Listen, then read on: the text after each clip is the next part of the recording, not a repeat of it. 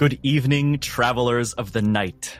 I am your dungeon master, Wesley, but you can call me Wes. Tonight's a very special night. It's the last episode of this season, and we've had 13 amazing episodes thanks to you. A big thanks to everyone who watches us, chats with us on Discord, tunes in every week for the new episodes and stories that we come up with on the spot with the dice rolls that we get, and your ideas and support to helping us get better. Next season, expect shorter episodes, collaborations with other amazing Dungeons and Dragons streamers and producers, and overall format improvements. So, on this last episode, I'd like to make a pact, a deal with the devil, some might say. Here's our promise to you. We will continue to make immersive D&D content, play nuanced characters, and push our limits with each and every episode all that we ask of you is your soul. I mean, I mean, sorry, an old habit. Uh, what I mean to say was to stay with us for the ride. We're thrilled to have you. And without further ado, let's begin.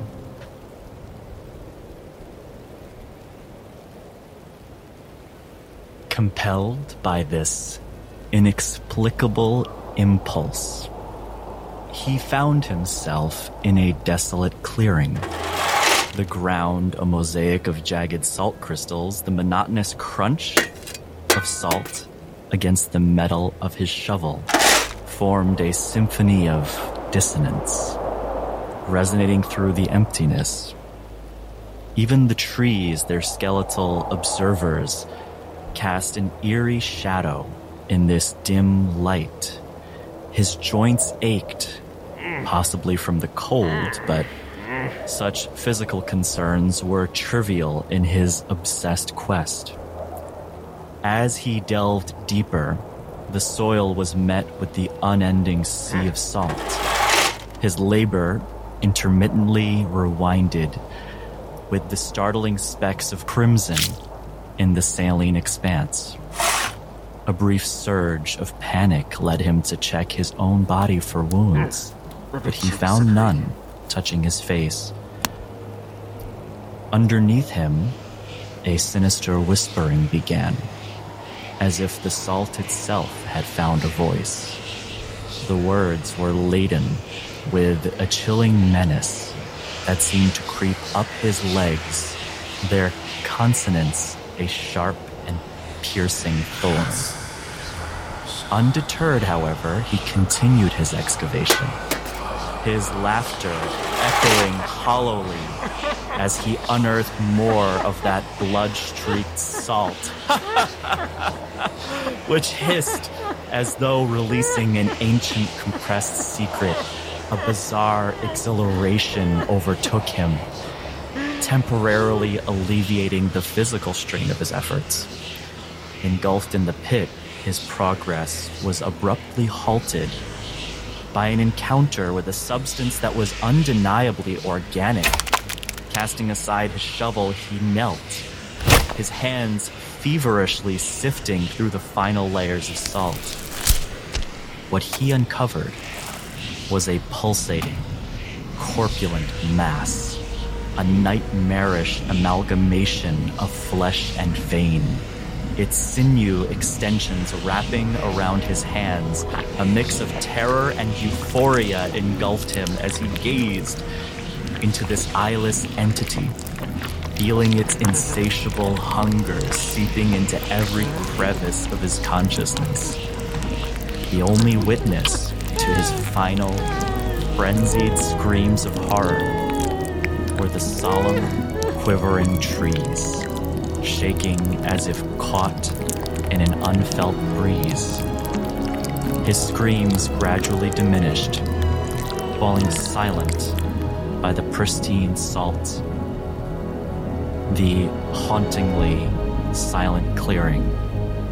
And somewhere else, Lord Felix Royce opens his eyes. As we emerge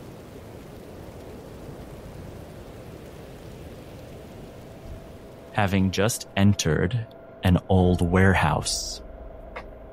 Vander, you'd know by the sign of this piece of technology in the center that has come to life that you found an untouched relic of the past in these salt wastes.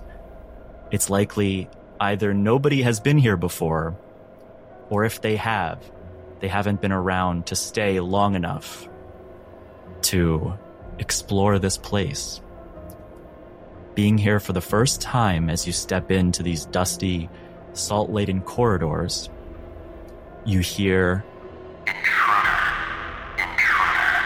coming from the center of the room as you round the corner. A round machine opens up two hemispheres of its sides, spider like legs crawling out from beneath. A seeming defender of this place that you've entered. Would everybody please open Owlbear Rodeo and roll initiative? Oh, it's happening. Ooh. I forget. We actually roll in D and D Beyond, though, right? You do. Yes. And starting with Esper, what's your initiative roll? Sixteen. Trevor, Uh, 21. Vander, Also a 21. Nihilus, 15. and Dr. Isadora Glass. Fourteen. Nice rolls, everybody. Damn. Not bad. Trevor and Vander. Trevor, you're first to be able to react, breaking the tiebreaker with Vander in terms of dexterity, of course. But Vander, you just as quickly notice this machine. Trevor, as do you. What would you like to do? Oh. Uh, Trevor's gonna instantly his um his head is going to quickly setting down Esper and giving her the instructions that he did before to stay low, stay out of sight, try and uh get your head right. He's gonna spin around, uh, seeing that Vander and he have more or less the same amount of pep in their step.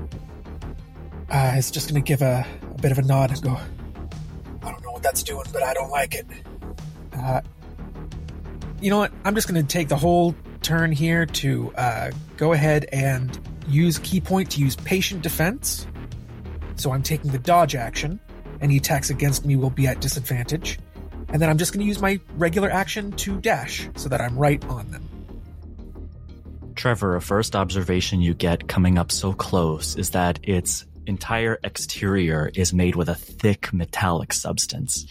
You can only gauge that this is an incredibly resilient machine, whatever it is. As Vander, it's your turn. All right, Abby, we've we prepared for this. We've trained. Uh, I'm gonna uh, looking around. Do I see any sort of uh, perch or anywhere where I can get a height advantage? In the center of the room, there's these two large staircases that go upstairs, and you can see around the inner rim of that next level, there seems to be a railing and a balcony that goes all the way around the center of the room. Even further up to a third level, there seems to be yet another rim that you can see. The access to it, though, is not visible from where you are. How to get up to that third level. First thing I'm gonna do is I'm gonna um, uh, let out a, a short little whistle command to Bandit. Say, get up in there, boy. uh, and send him in there uh, alongside Trevor. You, I'll, I'll start heading towards the staircase. Try to get some height on it. Okay. Okay. Esper, the world to you right now still feels maybe a bit hazy and woozy, but there is a level of consciousness and danger is understood to you. What are you doing? They take a minute to stand up and they kind of have to shake it out. They can see this in front of them. And they know. And they had been training with Trevor. So, Esper is going to get herself up, stand, and run, get up next to Trevor. and remembering what he taught her, as well as considering in her more sober moments what she could do, uh, she is going to make a an attempt at a trip attack by running and trying to swing her sword right under one of those feet. And is that going to be uh, athletics contested? I get to, if the attack hits, I get to add an extra d8 to damage. The target will then have to make a DC 13 strength save. If they fail, they will be prone. Uh, and just for posterity, what size is this creature? This creature is large. Still counts then.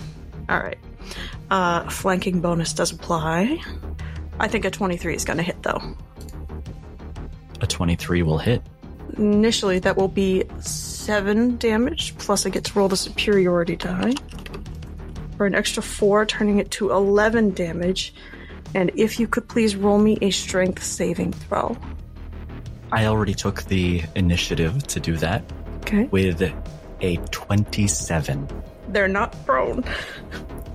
and as you strike your blade in, it protrude, it penetrates the metal like you're striking through sheet metal, but you feel the resistance of your blade striking. That it's not nearly as deep as this machine can go. Its outer shell seems to be very protective, and though it takes the damage, you can see the machine is unfazed by it. If you put your foot up against it to pull the blade out because it's so stuck in there. She's gonna yank the blade out and look up at it. He's, he's very sturdy. No bonus action this turn. Nihilus. Nandus takes a breath in order to look at the scene of it all. He steps in closer with his full movement and speaks loud. We don't mean any harm, but we do need assistance. Are we just going to attack this thing? Either way, let us be blessed as we do. And with that, his eyes glow, and for a second level, he casts Bless on four people. The three allies he can see right in front of himself and himself. Please all add a 1d4 to your attack and saving throw modifiers Wonderful. as he ends his turn. and Dr. Glass. As you stand in the corner of this room, you see combat starting to begin. It's immediately apparent to you, especially with your passives, that this enemy, this machine, this protector of this place is incredibly strong. It's just seeing Esper's attack dealing almost nothing relative to its its scale it does have cause for concern. You see two staircases, some large machines in this room with back rooms and areas, and an, another upper level whose you can't really make what's up there. What would you like to do? Uh, now, last time I said that I cast invisibility on myself as soon as I heard the alarm. Was I able to do that before initiative? Just to confirm. Sure, I'd say so. And I'm invisible, and I would like to look for controls. Uh, if I don't see anything immediately around me, I suppose I'd go upstairs.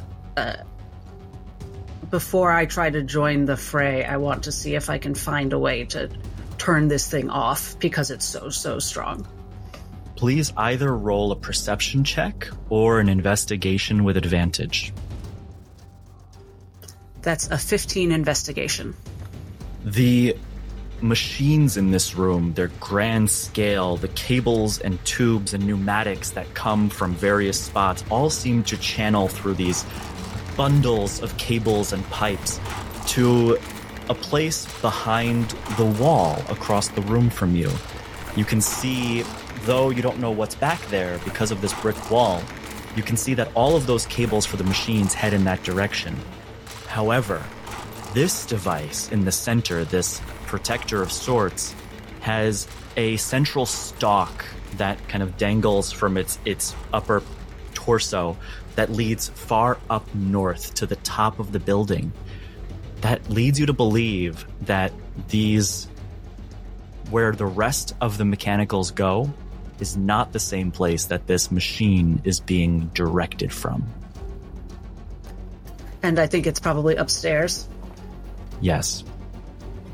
Okay, so I'm going to say into Nihilus's mind, uh, I'm going to try to turn off or control this thing. I'll be upstairs. And Be careful. We don't know if there's more. He says aloud. are are the nearest stairs the ones directly behind Trevor? There are two sets of stairs. There's one directly behind Trevor, whose entrance is on the south side of the room, and there's the one that Vander's on, whose entrance is on the north side of the room. Okay, so I'm on the east. So I'll go to the eastern staircase by Trevor, so I don't walk past the the foe, and I'm still invisible. Okay. Go ahead and move your character. And it's the machine's turn. Its legs fully protrude now as the weight of its body begins to pull up in this belabored mechanical sound of, of old rusted metal screeching. And in an instant, you see all of the seams and edges of this machine starting to glow as it drops its body down, its full weight, tons of weight striking the floor. The light from inside explodes, and everybody, please roll dexterity saving throws. Oh, hell. By the gods. Natural 20, baby! A reminder on the bless for those who have it. Yeah. Yes, Can I just- please. Can I just have bonus action uh, given Nihilus Bardic? Sure. May I please have it? Uh, with uh, the help of Bless, that's a 23. That is a 17 dex save That's- from Dr. Glass. 23. That's still higher than my. That's still higher than my natural 20, including the, the bless. Well, what the Mo, hell, what do you Trevor? expect? Uh, 16 for Esper. So the DC is 17. And I'm sorry, Esper.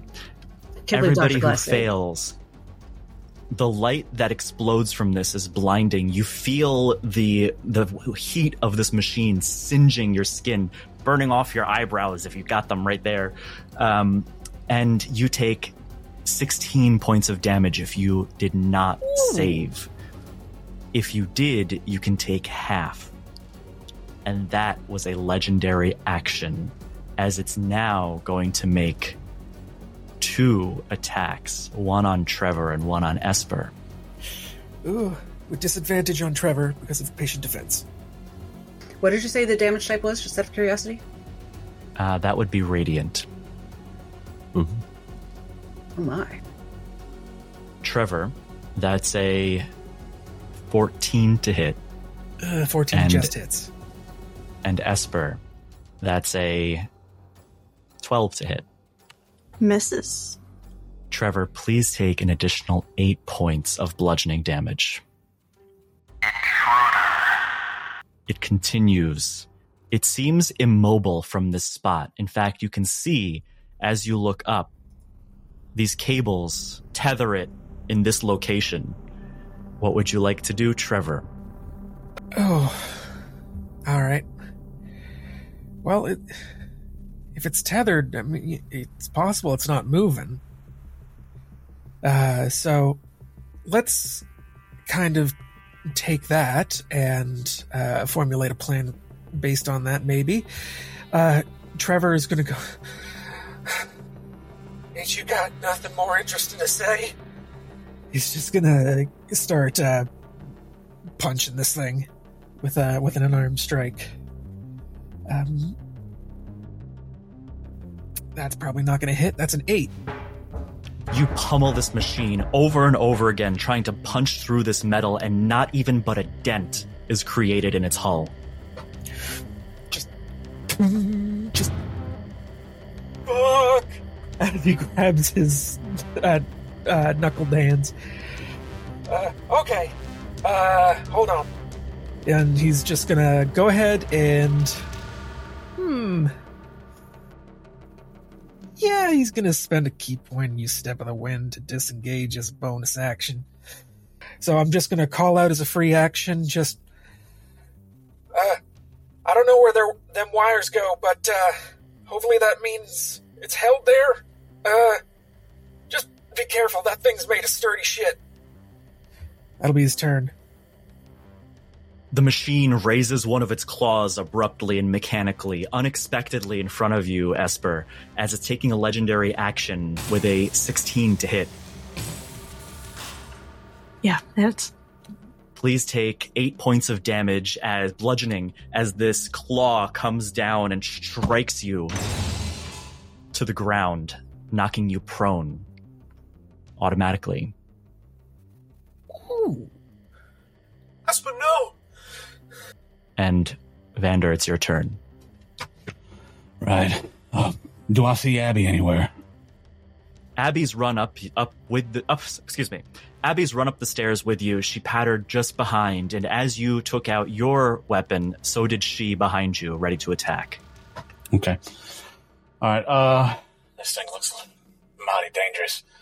Do uh, I'm looking particularly before I fire for. Do I see any wires or any sort of? Uh, you said this, the two hemispheres kind of separated. Is there anything in, in the in the in between of those two? There are actually, please roll perception or investigation. Uh, well, I'm not particularly good at either one of them, but I'll do perception. I don't mean to roll that with advantage, but uh, I got a n- natural one. you look at this machine and it is it- has cables it has cogs it has all these mechanical components but to say that you'd be able to shoot through this very narrow slit in the device is already a very chal- very big challenge. You know i don't know if you'd be able to or at least that's the doubt that might come to your mind in this moment. Uh, well then, in that case, need to we need to distract him, Abby. We need to get him off the off the those people we're trying to protect. Uh, I'm going to use a use of my favored foe uh, to mark this creature, uh, and then I'm going to take a shot at it. okay go ahead and roll to hit Let me add my bless onto that. That is going to be uh, 18.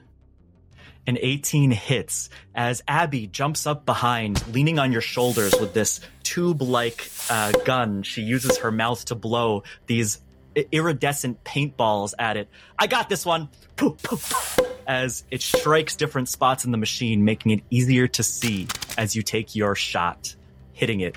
Roll damage. Uh, I think I rolled a. I think it was like a seven or an eight. Yeah, seven. We'll go with seven. Seven points of damage as, and you're shooting arrows here, right? Yes, regular arrows. arrows strike the hull, and you can see they only delve maybe two or three inches deep, not nearly deep enough to get at any of its precious mechanics. All right, uh, and then as a bonus action, I will command uh, Bandit to take an attack as well. I don't have him on my character sheet, but I will roll for him. Uh, because he's in melee range with allies, he gets to roll with advantage. Uh, it's going to be a 21 to hit. That's gonna hit. Roll damage. Uh, four points of damage. As it grabs at one of the pneumatics, the tubes in between these little crevices, and you hear a rip as you hear a, a gas releasing as this little hose kind of drains all of whatever fluid is in there.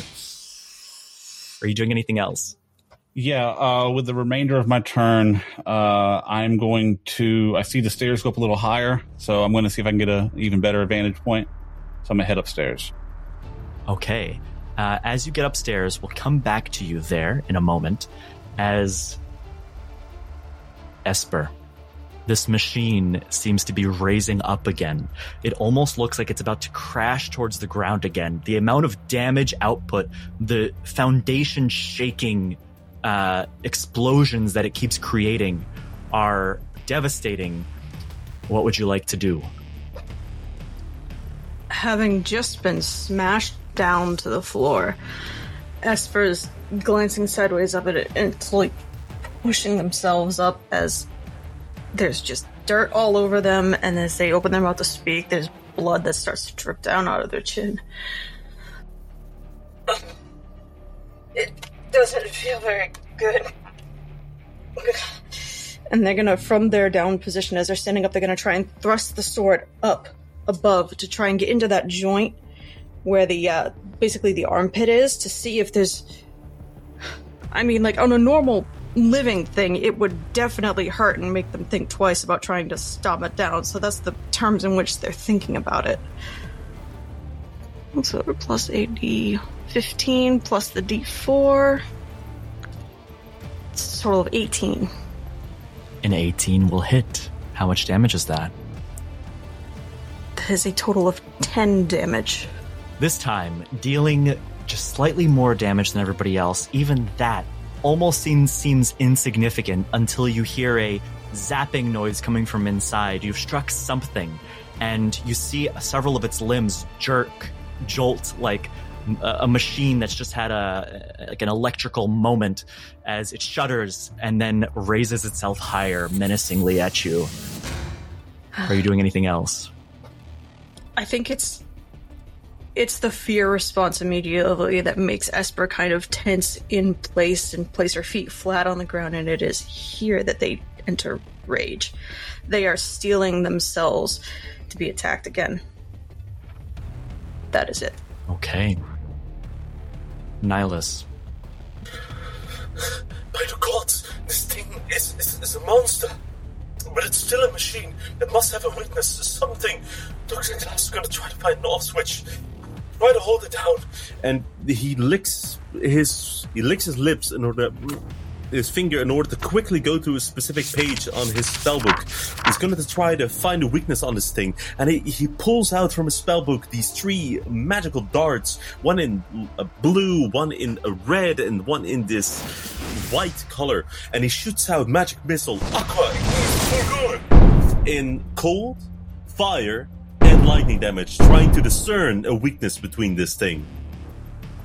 First the cold hits, then the fire hits, then the lightning hits for a total of 13 damage, if in fact. You see as the first cold arcane missile shoots out, it strikes the machine, immediately generating where it hit this icy coating. And as it tries to lurch its body forward, the ice seems to inhibit its movement as it takes eight cold damage. The other two, however, you see the fire one strike and it's almost entirely unaffected. It strikes, explodes outwards, and all you see is a black scorch mark and no damage dealt.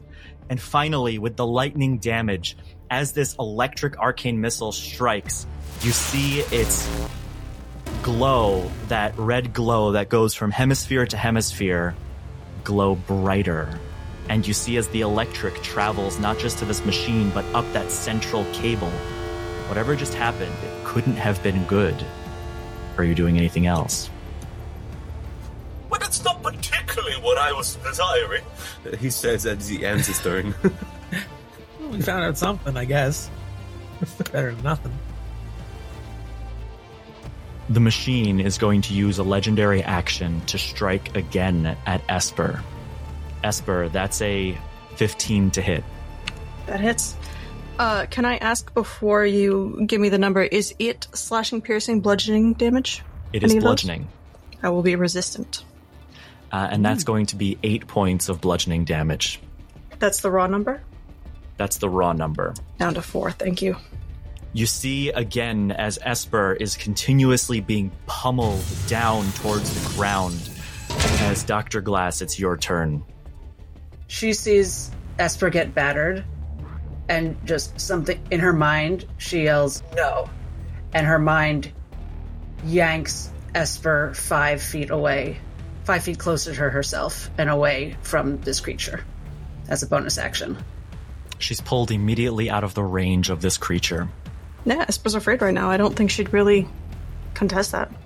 I'm going I am going to use my movement to get closer to the base of the stairs. I'm not going to dash, just my movement. So funny story, since Felix had announced that he was concentrating on something, that really bothered Dr. Glass. And she was trying to think about what he might be concentrating on. And she doesn't have any idea. She didn't figure it out per se, but she just started thinking about what one might concentrate on she remembers telling Nihilus about how, you know, his he was talking about th- this magic in terms of light, but for them it was in terms of sound, and how uh, Abelard had talked about this place as a consonance point, you know, sound consonants sounding together. And she's just for the past week, she's just been hearing the sounds around her really, really strongly and thinking about can the Nexus Bound manipulate these sounds? And so even though it drops invisibility, she focuses really hard on the sounds around her and she uses her mind and creates a sudden, loud, painfully intense ringing noise. And every creature in a 10 foot radius sphere must make a constitution saving throw. But a creature made of inorganic material, such as stone, crystal, or metal, has disadvantage on that saving throw. This is, of course, shatter. And you're targeting this right on the creature in a spot where it won't damage anybody else. Yes. And I don't need line of sight. Uh, and since I'm moved Esper, and actually since the thing is large, I guess it, it doesn't even really. I can just f- focus it right on the thing. Uh, it's not going to hit anyone else. All right. And that's a saving throw. What's the save? I'm now all the way up to 14, and it has disadvantage. But it takes half damage on a failure. On a success, I mean. That's a natural 20. So it's going to save, but it will take Wait, full with disadvantage, damage. it got two natural 20s? oh, no, that was disadvantage. I assume That's it's made a of metal. 15. Okay, so it still saves. Yeah. uh, but it takes half damage. So it takes seven thunder damage. your shatter explodes within this machine. Because it inhabits already a large amount of space you can hear the the rattle of internal mechanical components coming apart and this cable that connects it to the ceiling just detaches as it starts swinging wildly and the entire machine comes crashing to the ground powered off. And combat is over Right. Non magical objects take the damage in spells area. I definitely had that plan. All part of my. Is, is everyone all right? Esper instantly takes a knee and gives a very gruff, loud for their body size cough, and you hear the splatter and the trickle of more blood coming out of their mouth. They don't look so good. All right, all right. Nihilus looks towards the rest of the party. Um, um, I'll be all right. Uh, just check on Esper. Uh, we got a head count or something. What the hell was that? Um, I'm gonna leap down uh, from the balcony now that the fight is over. Um, Mhm. walk over to Esper, and I'm going to use my last remaining spell slot to cast Cure Wounds. What? I can't see a damn thing with these fake house re- re- rebreathers. Uh, That is four annoying. points of healing. By the way, inside the building, you will eventually notice that the air in here is breathable.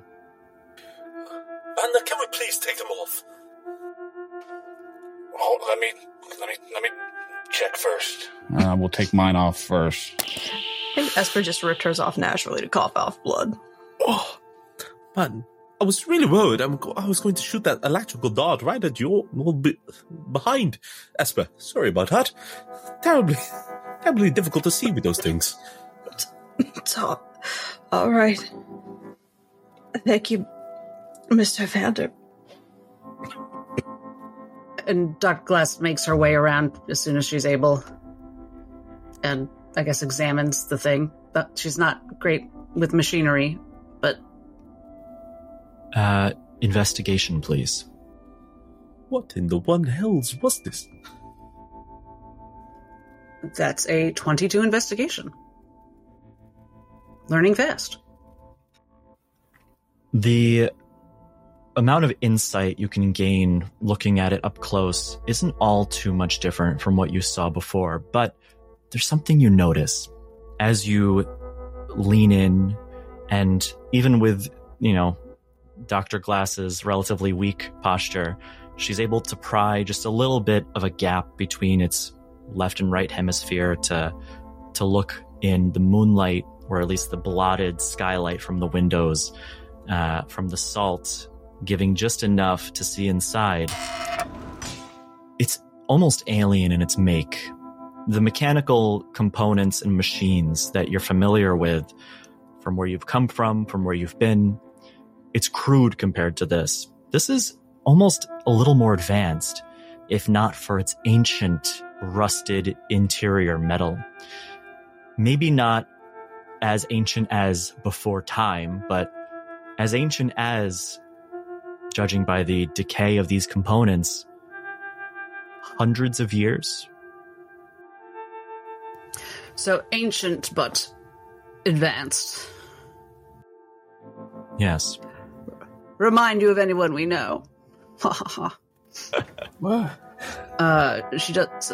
Maybe she says that. I don't know. Uh, what she definitely says is, "What is this place, Mister Vander? Do you have any idea?" I- I'll be honest with you. I, uh, I didn't know what to expect coming in here.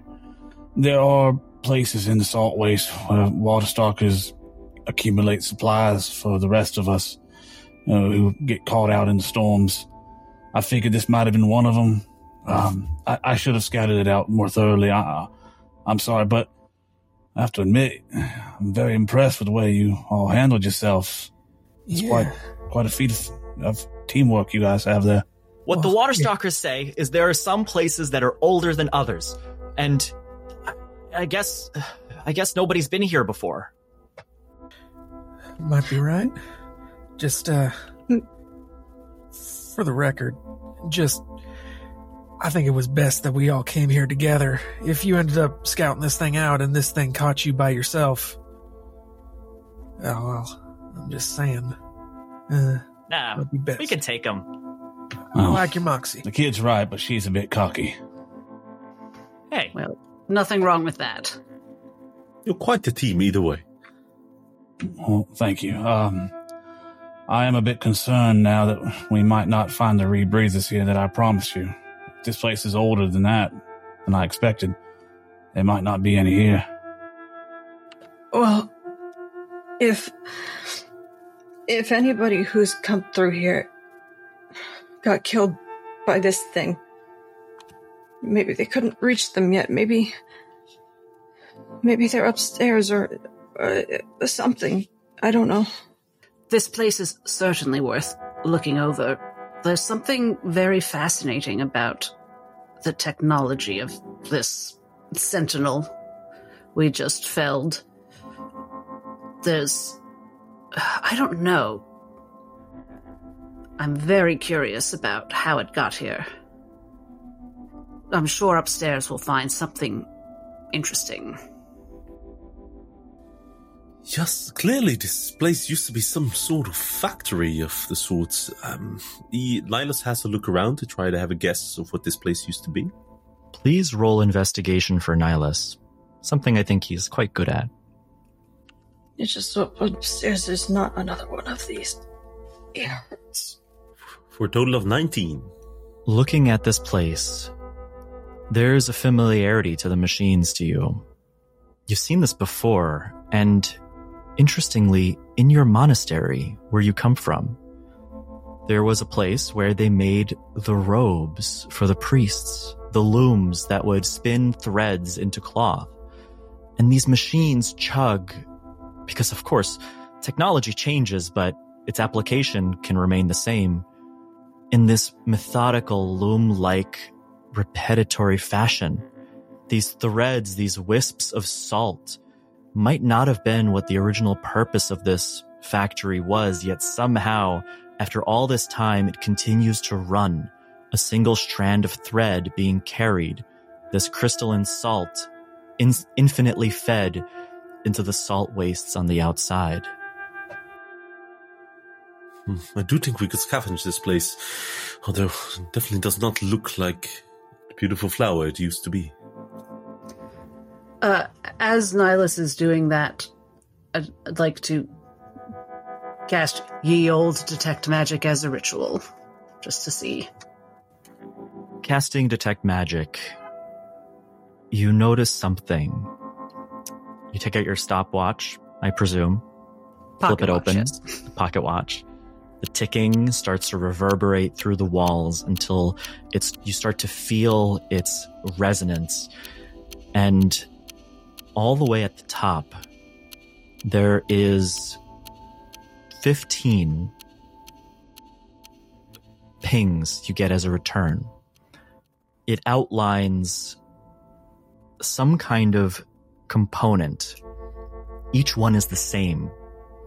They are in a circle, an oval, upstairs, almost perfectly placed apart from one another.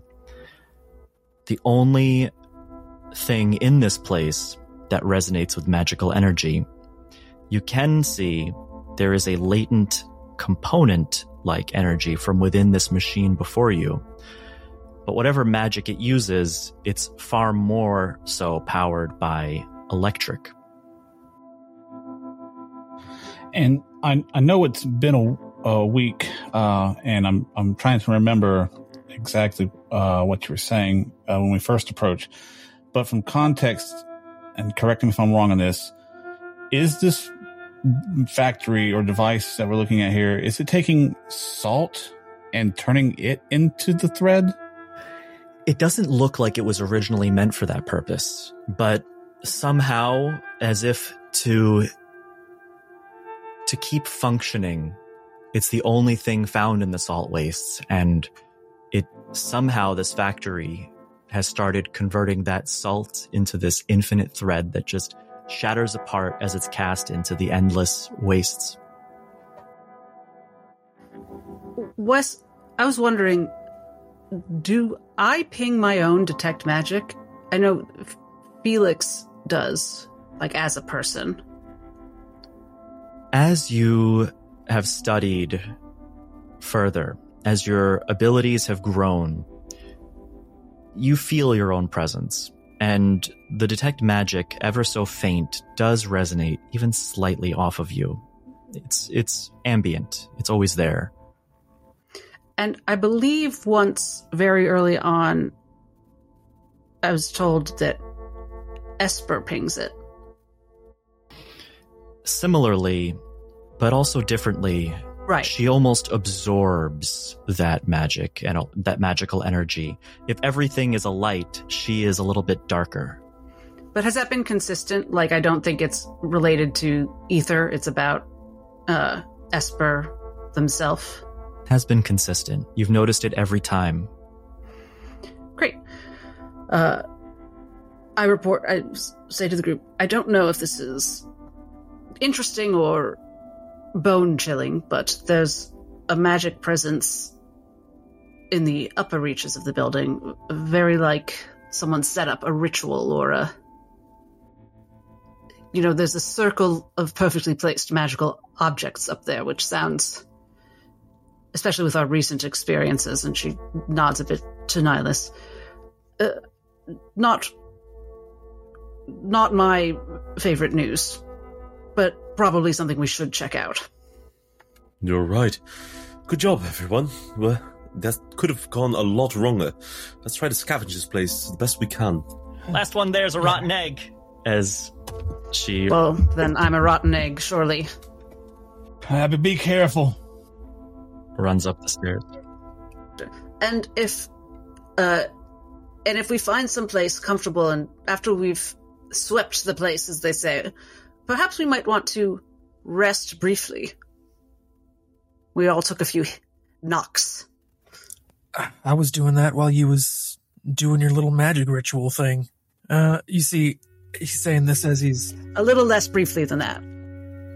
you saying that as he was uh, basically doing a once over of the perimeter of the first floor, basically just turning over whatever he can find, searching any kind of uh, bits and drawers while the ritual was happening. Just uh, honestly, this place don't surprise me in the least that there's something magical here.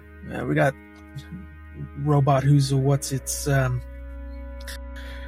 honestly uh if we're gonna do if we are gonna head upstairs let's uh just keep that same caution that we had coming in this place stay behind me if you need to Please, Trevor, Roll a perception or investigation check, in this case with advantage. Oh, certainly it's perception. Uh, that is a modified 20. Material components all seem similar to functions you'd imagine. You find crates of shovels and pickaxes, supplies that are in this back room on the map. You'll see it on the left hand side. In these crates, you find old clothes, a little bit different in fashion, but serving the same purpose to be fit on humanoids of different sizes. You find all this old material almost untouched as you open each crate. And on a table, a small workshop table, you find a rectangular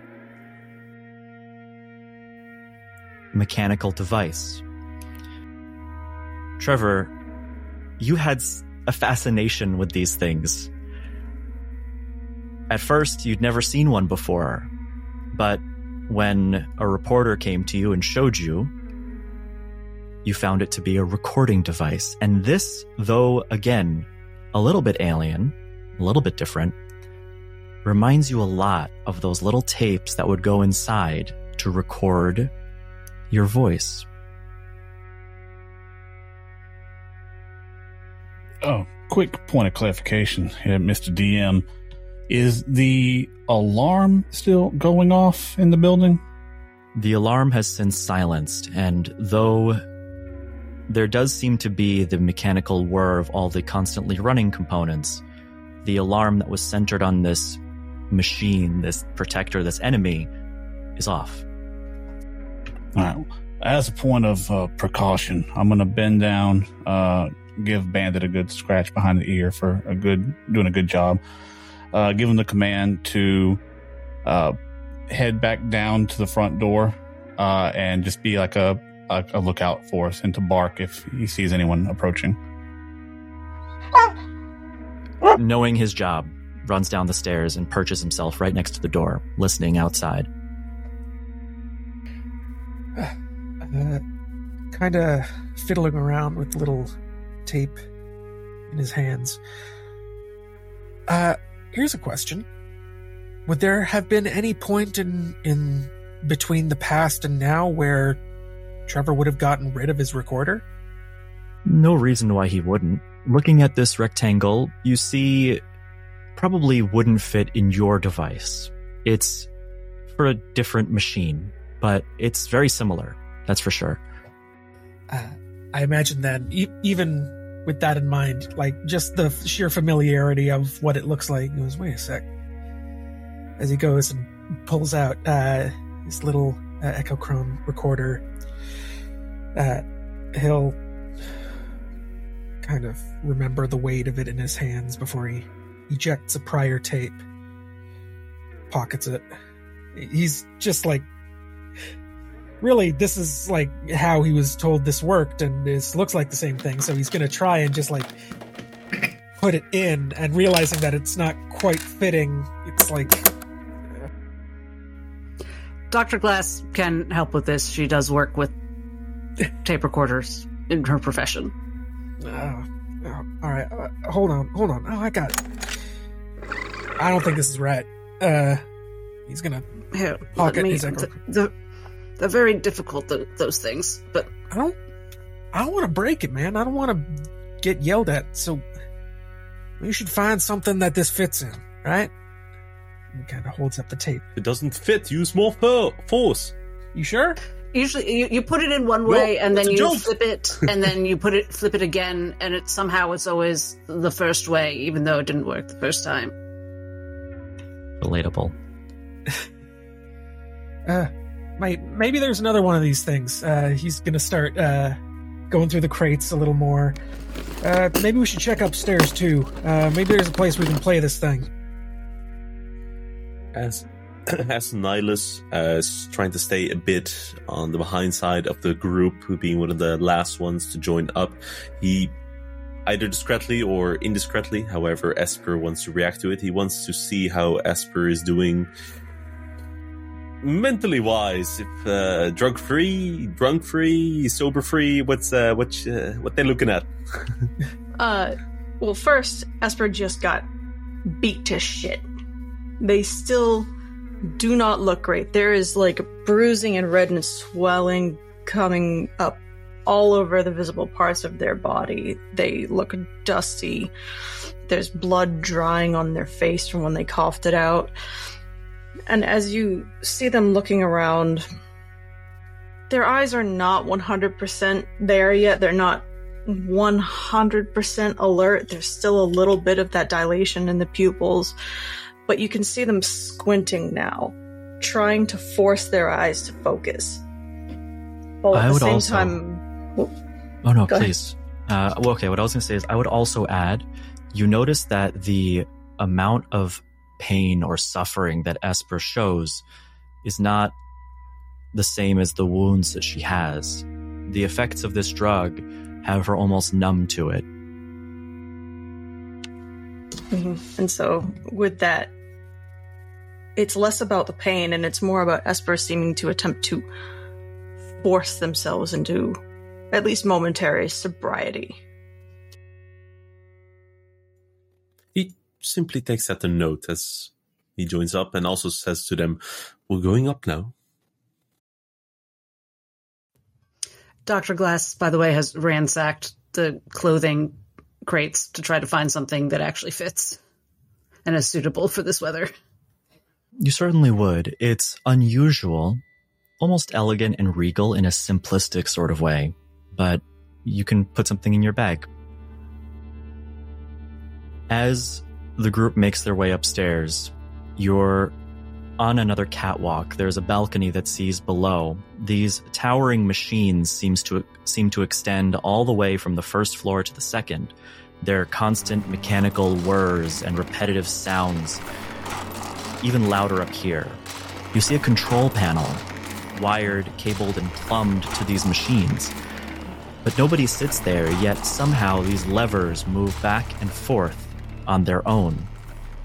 There's a table in the corner with old blueprints covered in dust, and on the far end, a rounded room with these bay windows is visible through two pairs of doors. If you explore in that direction, you'll see yet another staircase leading up and an office with a very similar type of recording device. And detect magic would still be up. You would see that above this office directly is those 15 devices in an oval shaped pattern. Above it, like as, as though maybe on the roof of the building. Hmm, on the next level up. There's a the third level floor. You actually notice from this level that there is yet another catwalk that goes around the edge for the final upper floor. And uh, after you. being on the second floor here, this catwalk, Dr. Glass is going to head to the office to check it out. You do so.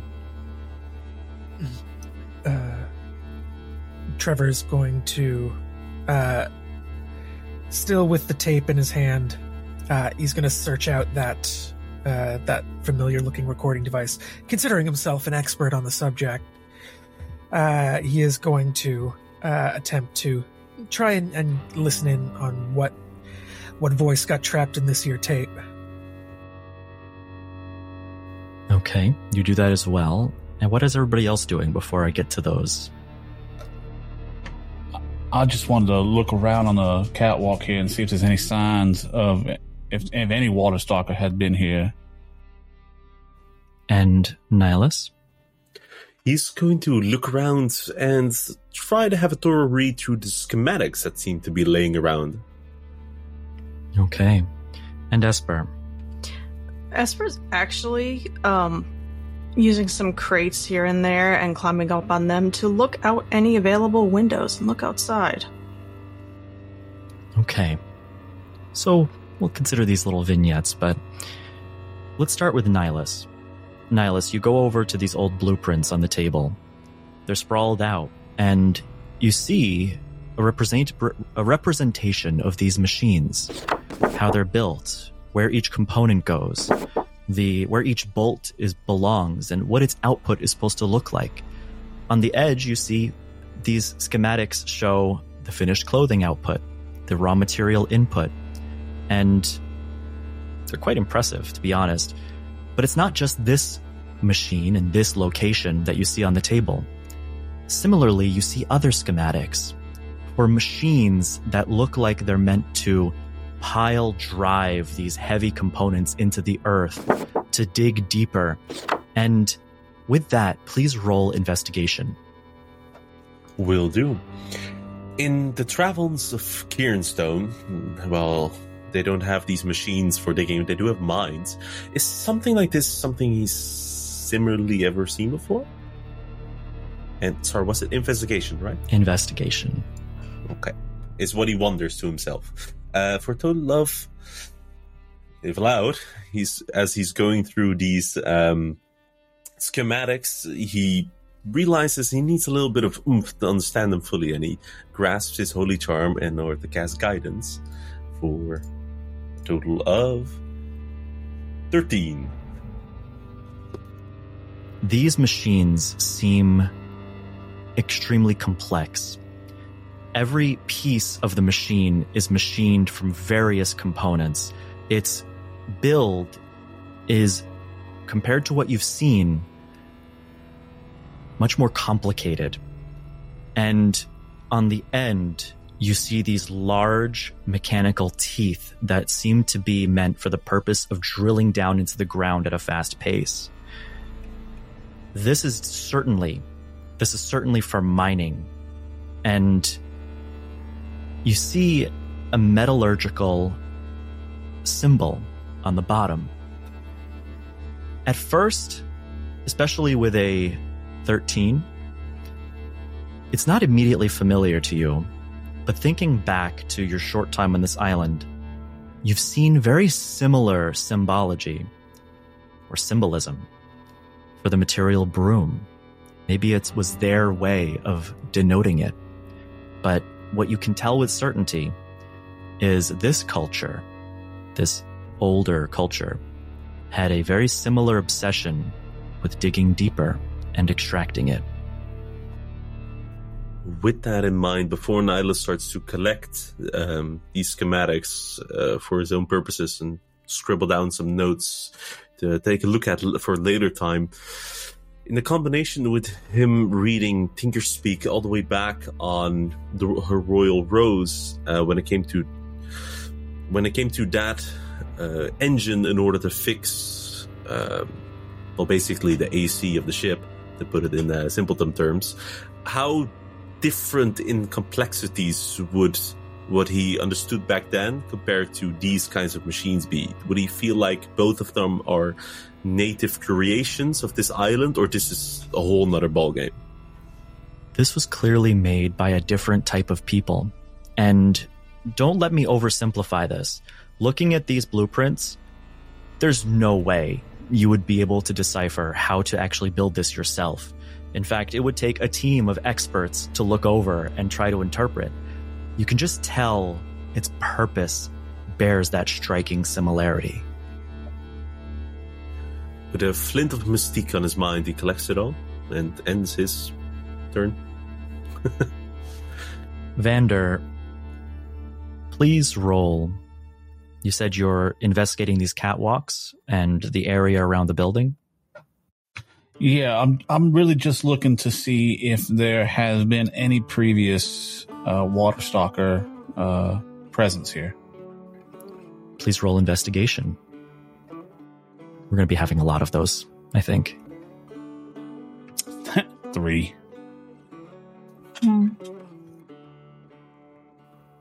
You look around the room, walking this level before heading up. I think you may wait for everybody else. Tell me if I'm wrong before heading to the last level.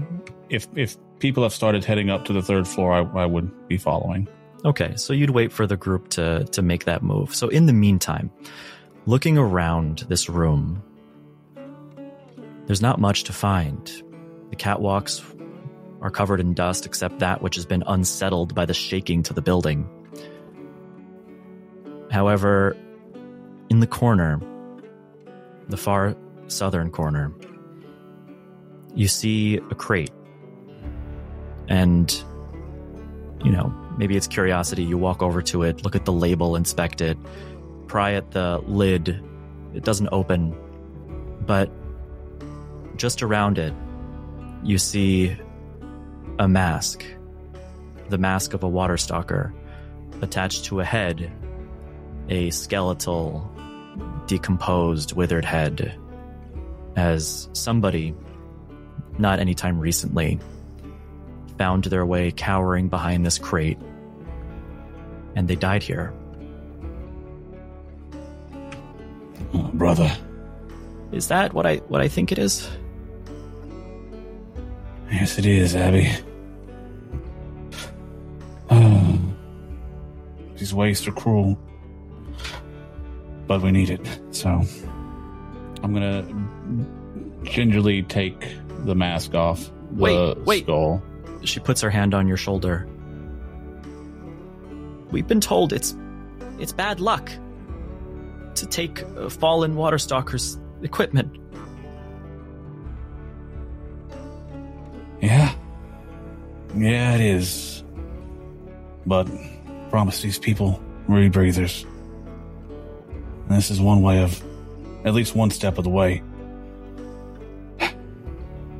I don't buy superstition. And I take it anyway. All right. And she looks over. There's not much else on this body. At least useful, at least. Or generally anything useful. Fine. I do. Uh, I, I seen that crate. Uh, I am curious about that now. Uh, I have a crowbar, so I'm gonna pull the crowbar out and uh, see if I can find out what's inside this crate. I'm not going to roll make you roll a check to open a crate. You take the crowbar, and after some attempts, you're able to pry it open. And on the inside, you see thousands of little mechanical screws. Yet another component that possibly kept this factory running at one at some point. It's a wonder to you, in fact, looking at it with such quantities of extra supplies, how it possibly has remained running if the people who originally inhabited it were needing materials in such quantities. Strange place, Abby. Uh, I am going to take a handful of those screws, though. Yeah. If the DM says something, it's probably important. So you take a handful of the screws and put it in your bag. Uh, you can add a handful of screws, however you want to denote Yeah. that. And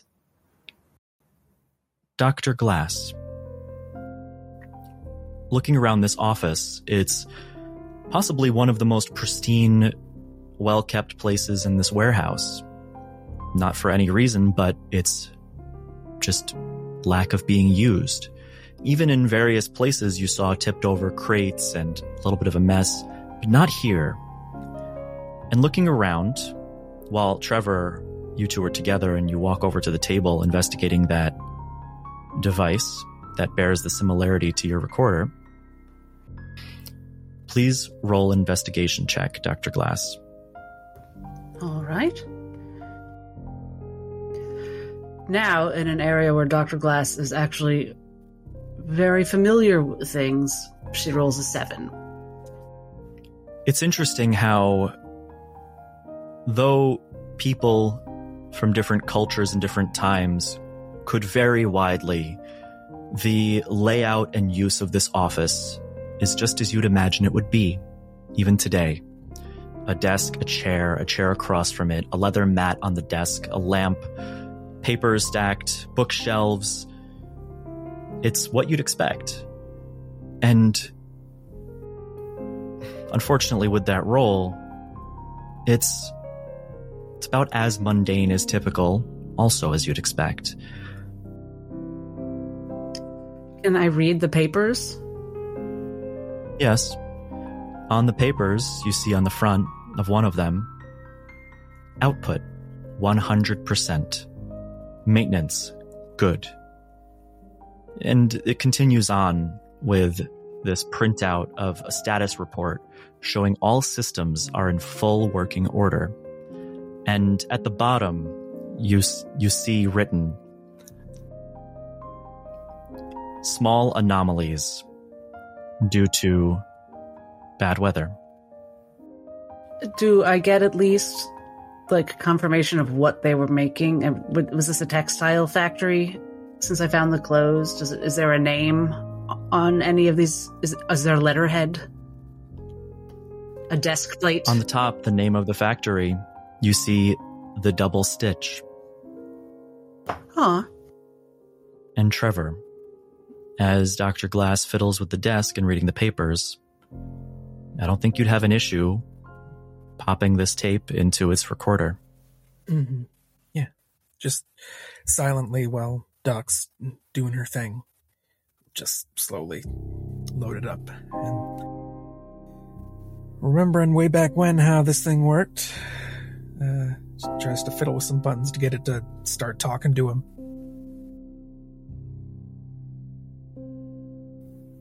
Kind of finding the opening to it, you press a button and it opens suddenly. Uh, stick the tape in, close it, and there's a few buttons. Why not try one or two? And you do. Doesn't do anything a couple of times, and then suddenly, as you press the last one, it turns on. Ha! There we go. You hear initially static as the recorder starts to run, two wheels on the front spinning before you. And the language that comes through, it's almost like the universalis, the common language of the world, but it's it's a little bit older older fashioned. Uh, this this is Walter Jenkins. I guess I'm the last one left. I, I I found this old recorder in the factory manager's office. Gosh, I didn't even know this place was here. Never thought I'd use one of these. Uh, it's funny the things you you find when the world's quieting down. Uh, I worked in this factory a long time ago. At least when it used to be in my hometown before they moved. Now, there ain't no carriages on the roads. There's no lights in the windows. It's all gone. I'm not much for words, I never was. But I figured someone someday might find this. Maybe they'll want to know what, what it was like at the end. It's. It's. It's lonely. Uh, you know, it's like waiting for a, a train that's never coming. There's peace to it, too. I mean, skies are gray, and I don't think I can go back outside anymore.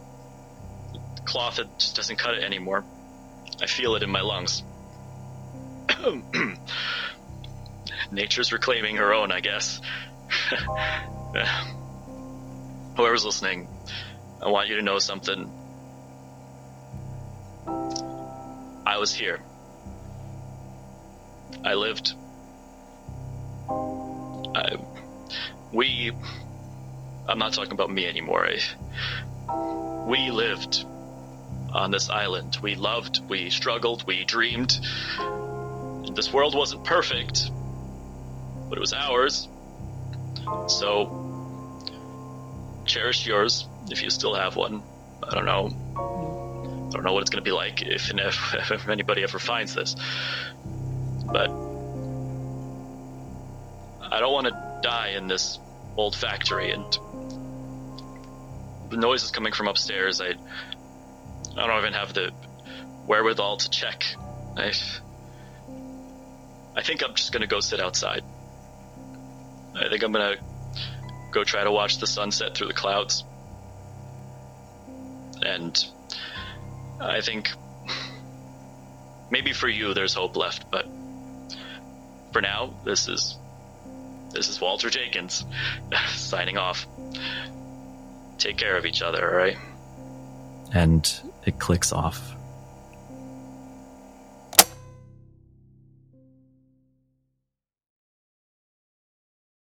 Trevor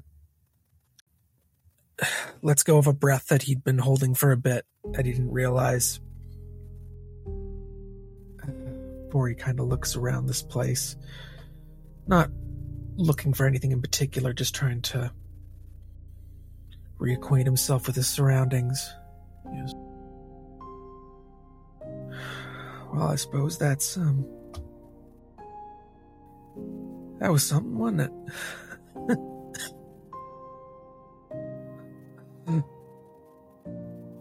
we should uh and he goes to look at uh doctor Uh, was Vander privy to hearing that conversation on the tape?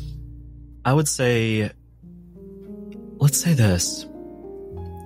Trevor, as you pressed the button and the recorder started, Esper, look, trying to look through the windows, you try your best, but they're opaque. The salt has encrusted them. And as you stand on that crate to get as high as you can, you as well as Vander and Nihilus, kind of being interrupted in your tasks, hear the sound of this recorder that plays through the room. And maybe it's a moment that everybody might stop what they're doing to hear it. And after it finishes, you could go to the main office to discuss. well uh hey um so he was talking about something on the outside um it's something hey uh he's gonna real quickly uh eject the tape and just pocket it um that was I get deja vu. Um, if we can gather up some rebreathers or use the ones we already got, we can probably do what what Mr. Jenkins here couldn't do. So, uh, how about that? Thanks for looking up. sort of just start making his way out of the office. Nihilus says aloud, This Mr. Jenkins, he was speaking as if Armageddon itself was happening right here. Vander, would, would you know more? Has, has this place always been like this? Uh, As far as I thought or realized, the saturation, it creeps on the island, I suppose, but has it really been that bad? Well, I've lived on this island my whole life.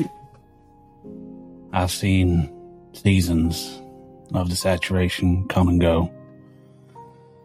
And I mean, I'm no expert on the on the weather or on the saturation itself, but it's gotten worse over the years.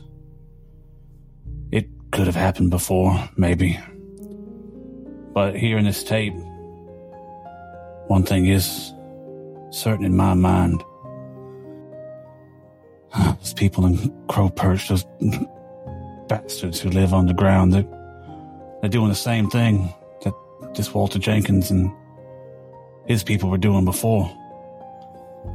I think it's going to happen again. This hubris. I don't know what this, whatever they're digging for, I don't know what it is, but God, I can't help but feel like it's going to happen again. I. I've been traveling with Vander for a while, and I found that a lot of these places that we stop in, they're made way long before any of us have been on this island.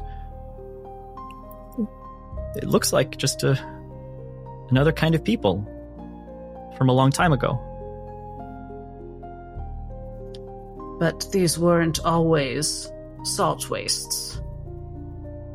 I don't think so. This was built here when this was perfectly habitable. It it sounded like he knew what it was like before the salt came here. So, I, I mean, could it have, have really been that long?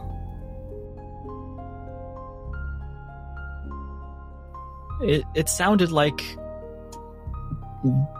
he stopped being able to breathe the air at the same time he recorded that. It must have been just overcoming him.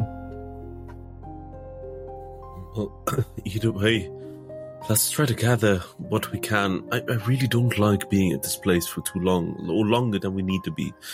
Uh, Dr. Glass, you mentioned there's something upstairs? Perhaps Yes. we should take a look. Something Mr. Jenkins couldn't bring himself to investigate, but certainly I have to. Nihilus follows, or goes upstairs. I got your back. Okay. I know you do.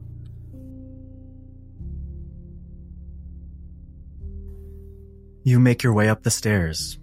A catwalk rounds the top, and there is a room up here. You enter through a door to the catwalk and then around to the room just above this office. And what you see is disturbing. Stepping through the door, you see a table that almost looks like a boardroom table. Large wooden chairs around it, 15 of them. And in each chair is a skeleton, not for a helmet on each one, with a glass visor that comes down. It's as if just the heads are what's no not decomposed. You see from each helmet, which looks a lot like a rebreather or might serve a similar purpose, has cables that come out of the back of the head that tie up along these strands toward the center of the room and lead to a very similar location that the cable from the protector did. The eyes of each one of these people are closed, but the complexion from their faces almost seems alive.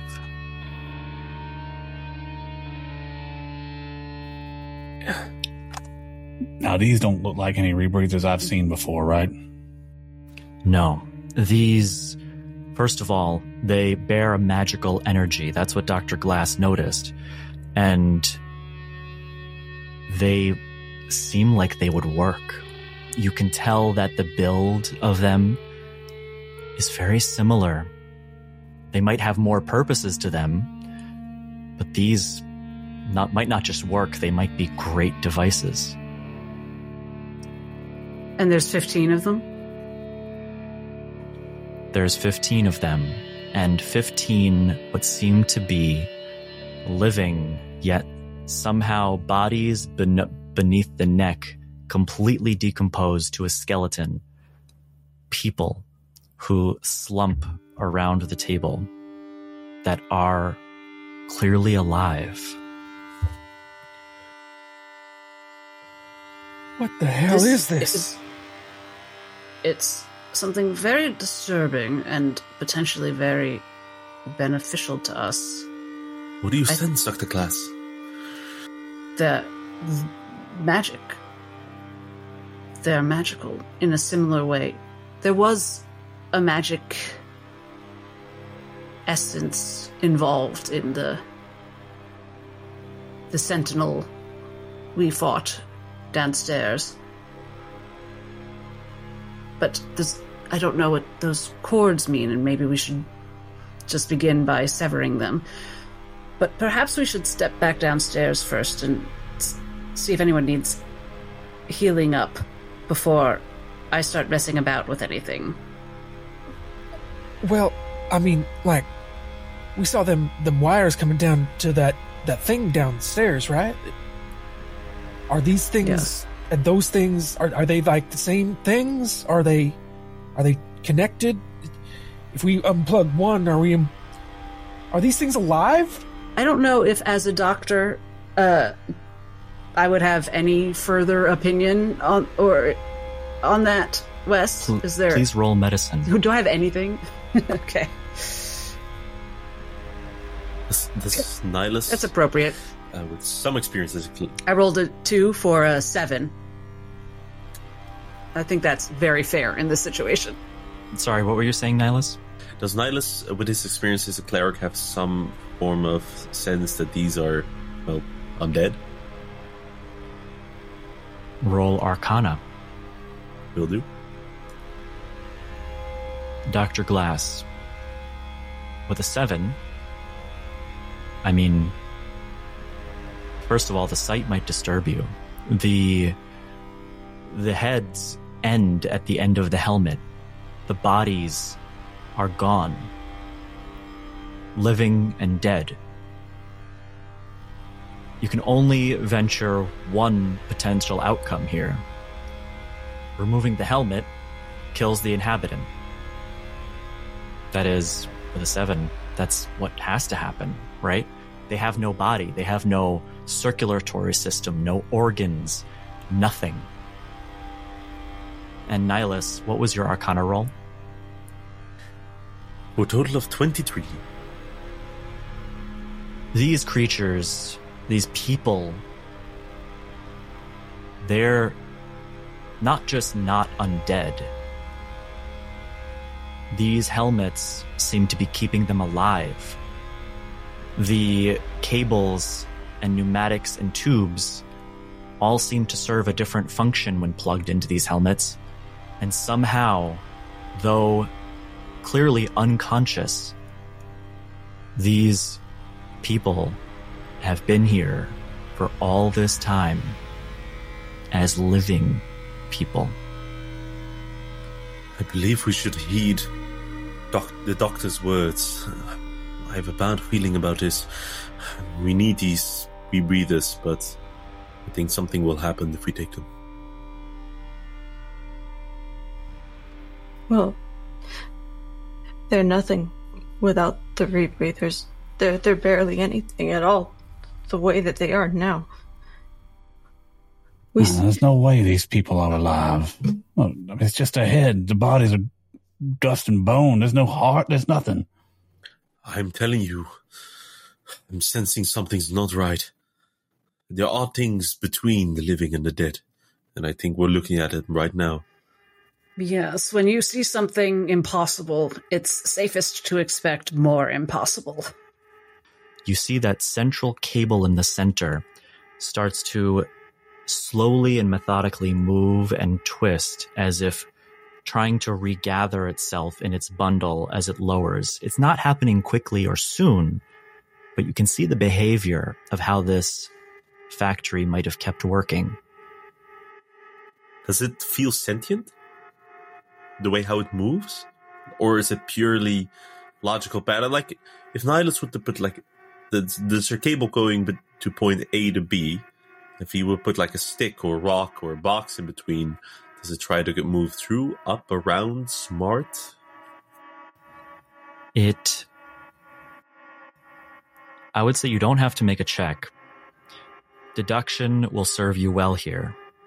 15 people whose heads are still on their bodies, bodies missing, attached as cables to the factory.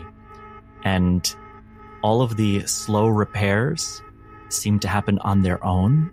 It almost seems sentient or intentional. And maybe those people play a role. I mean, all of you have eyes like I do, right?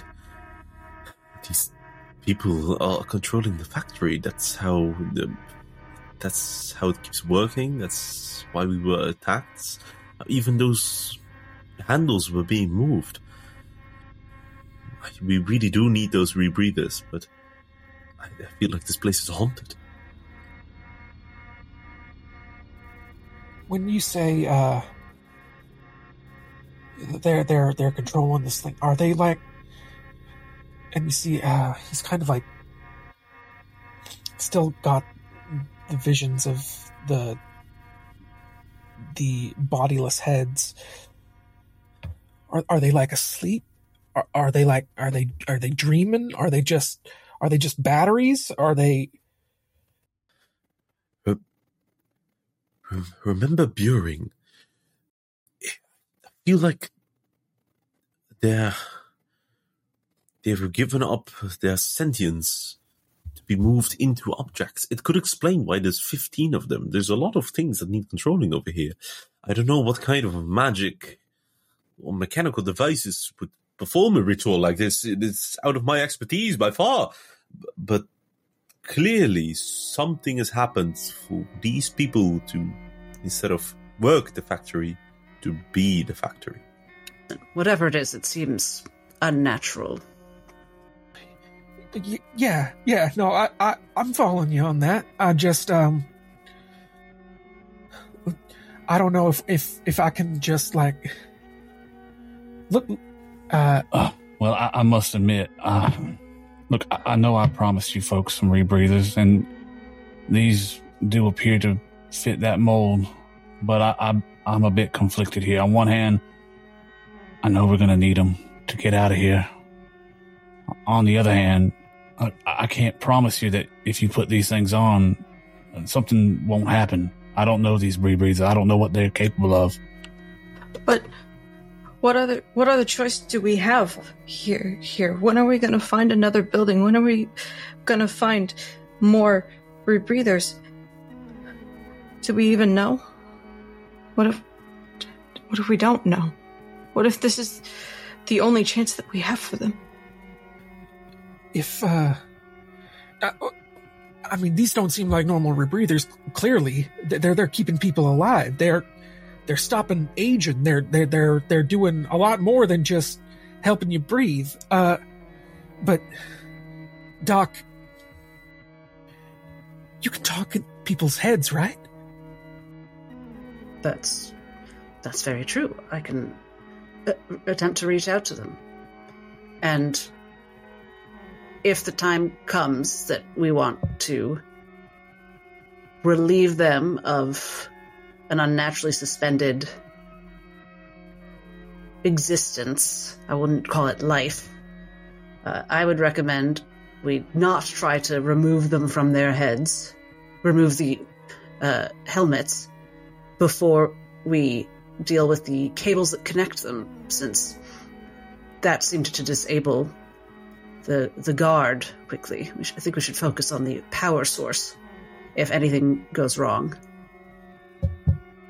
Uh, You can see Nihilus uh, uh, twirling his mystique mustache that seems to have been growing out of control in the past few weeks, and he thinks to himself, uh, Dungeon Master, uh, from the look, uh, from the look at how they're sitting, the way how these mechanics have been behaving, everything that's going for the past hour, especially because the factory is working but essentially having no purpose here so, so as far as he can understand. Does he have or at least a guess if this is a willing ritual? If these people are here willingly or this has been done to them? You know, there's times where I want to be able to say, okay, just roll this or roll that, but all you see is 15 people seated around a table with helmets on their heads and eyes closed. It would be impossible to discern their motivations or why they're there just by looking. Ooh. and I, Nihilus responds and says, well, either way, Esper's right. We're in a t- tough spot. We need these rebreathers, and we're gonna have to, well, however you say it, press the button and go forwards. well, I will see if I can get in touch with them, at least. Do that. And she looks for if there's someone at if there's one of them at the head of the table, she will speak. She will attempt to speak into that person's mind, and gently say, "Hello in there. Don't be alarmed. We want to see if we can help you. Are you trapped?" You hear. Loom efficiency check. 95% efficiency on loom 1, 92% efficiency on loom 2. Average loom efficiency 94.67. Dye consumption zero liters remaining. Blue dye consumption zero liters remaining. Safety alert. Ensure all workers wear protective gear. Then she breaks it off and says, Just automatons. They are, in fact, the factory, only thinking about machinery and supply levels. I think it's best we end that bizarre situation. I agree.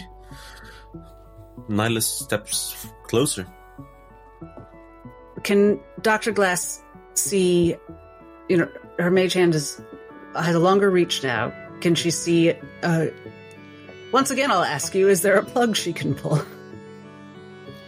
Um, the helmets can be removed. There's these little latches on either side that you can unseal.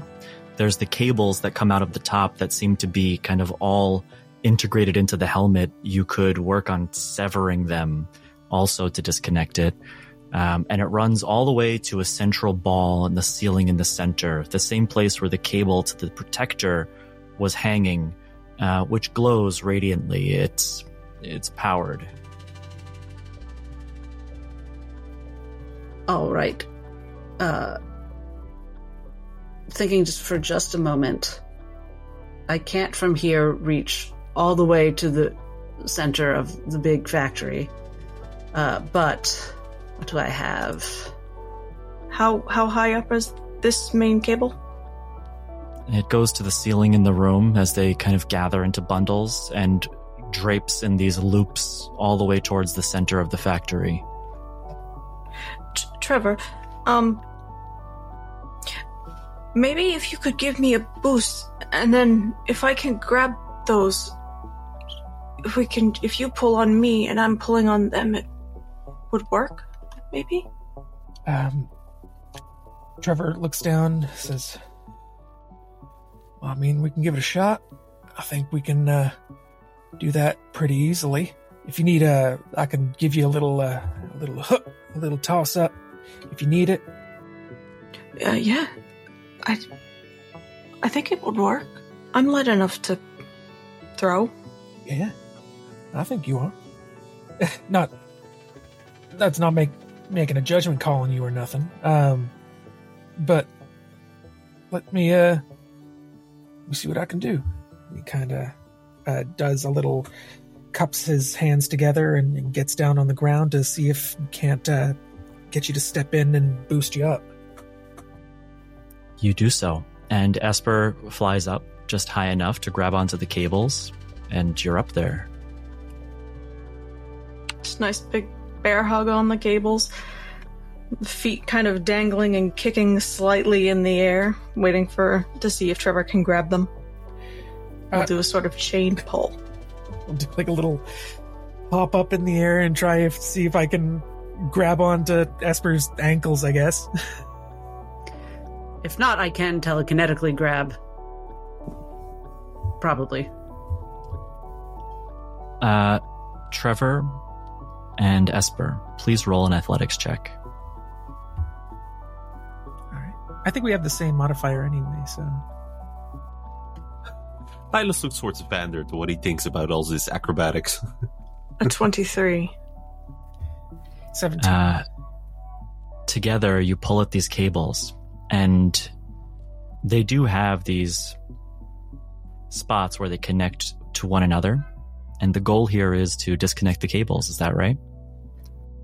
Yes. You do so. The cables snap. The bundle of them. There's some zapping noises and pneumatics where pressure immediately releases. Um, you see fluids that just kind of spray out in the spot as they're disconnected, and all at the same time, the heads at the table open their eyes, panicked. They're all looking around. Uh, be quiet. Uh, I don't know if they can see us. What Whatever you did, you did something. Esper is like stuck still, presumably somewhere adjacent to Trevor. I'm gonna walk to the one closest to Vander and and take the helmet off. You do so. The helmet comes off, and you see as as you remove it, the panicked look on this person's face, they're not able to move any of their body. The head just leans back in the chair as their eyes look around as if they don't know where they are, why they're here. And as some of the eyes at the table already start closing, this one whose helmet's come off, I, I, I, Uh. Permission to kill it. Make it. Yeah. I, Yeah. Yes, it's a mercy. Wait, what does it have to say? I, where, where, where, where, where? I don't think it's much of a conversation right now. And he's just gonna do like a hammer fist to the back of his head to just try and just try and cave in the skull. You hit the back of its head, and it immediately falls forward, striking the table, and is silenced forever. Nyla starts to pray aloud. I, I think we might have to. Maybe, maybe for everybody. And Esper is going to go, while still standing on the table, to the nearest one, take the helmet off of them as well. And if they are beginning to do the same thing, she will similarly silence them.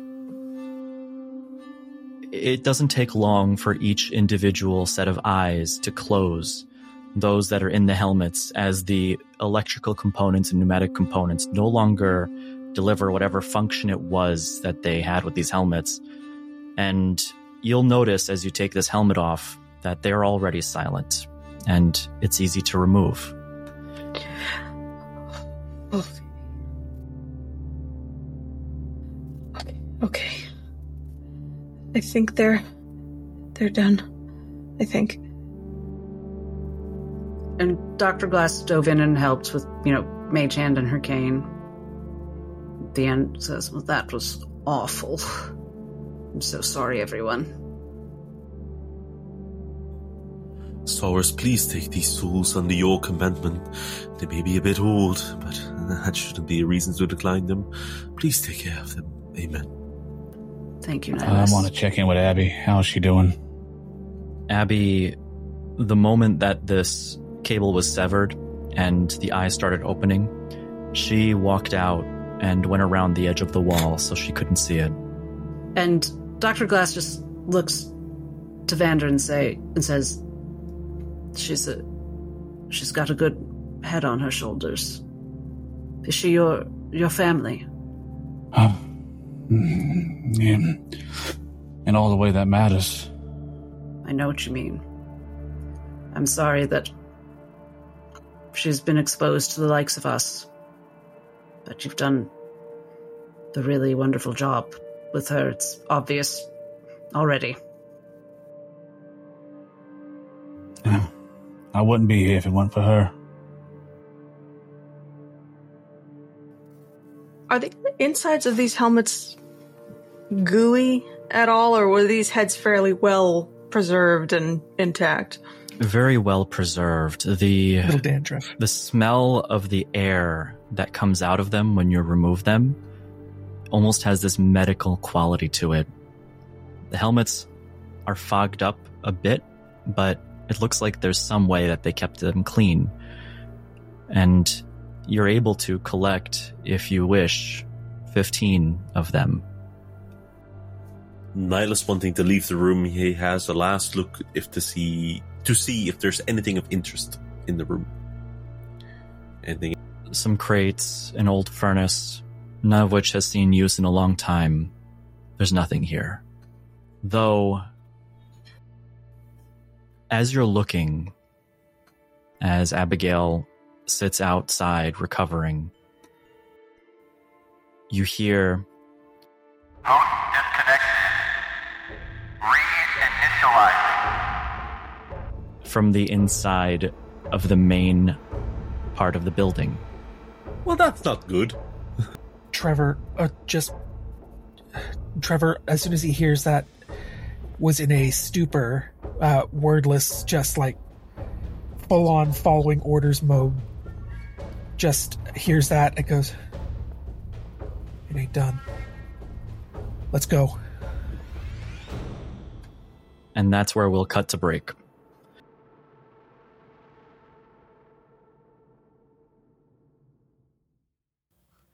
You've made it to the end of the session. This is the last session before the new season begins. The next episode, the conclusion to this season, is the culmination of months of work as a labor of love to make our version of D&D. If you're listening to this, you're one of the few people who make it to the end of our sessions right now, as we're very small at the time of recording this. And while I want to say thank you, I also want to task you with a job. You, the person listening, if you could let us know in the comments here that you listened through the entire episode, that you enjoyed it, it'll help us know that there are people here at the end of the session. The void is not quite so vacant. Regardless, if you're listening to this, thank you, and we're looking forward to the next season.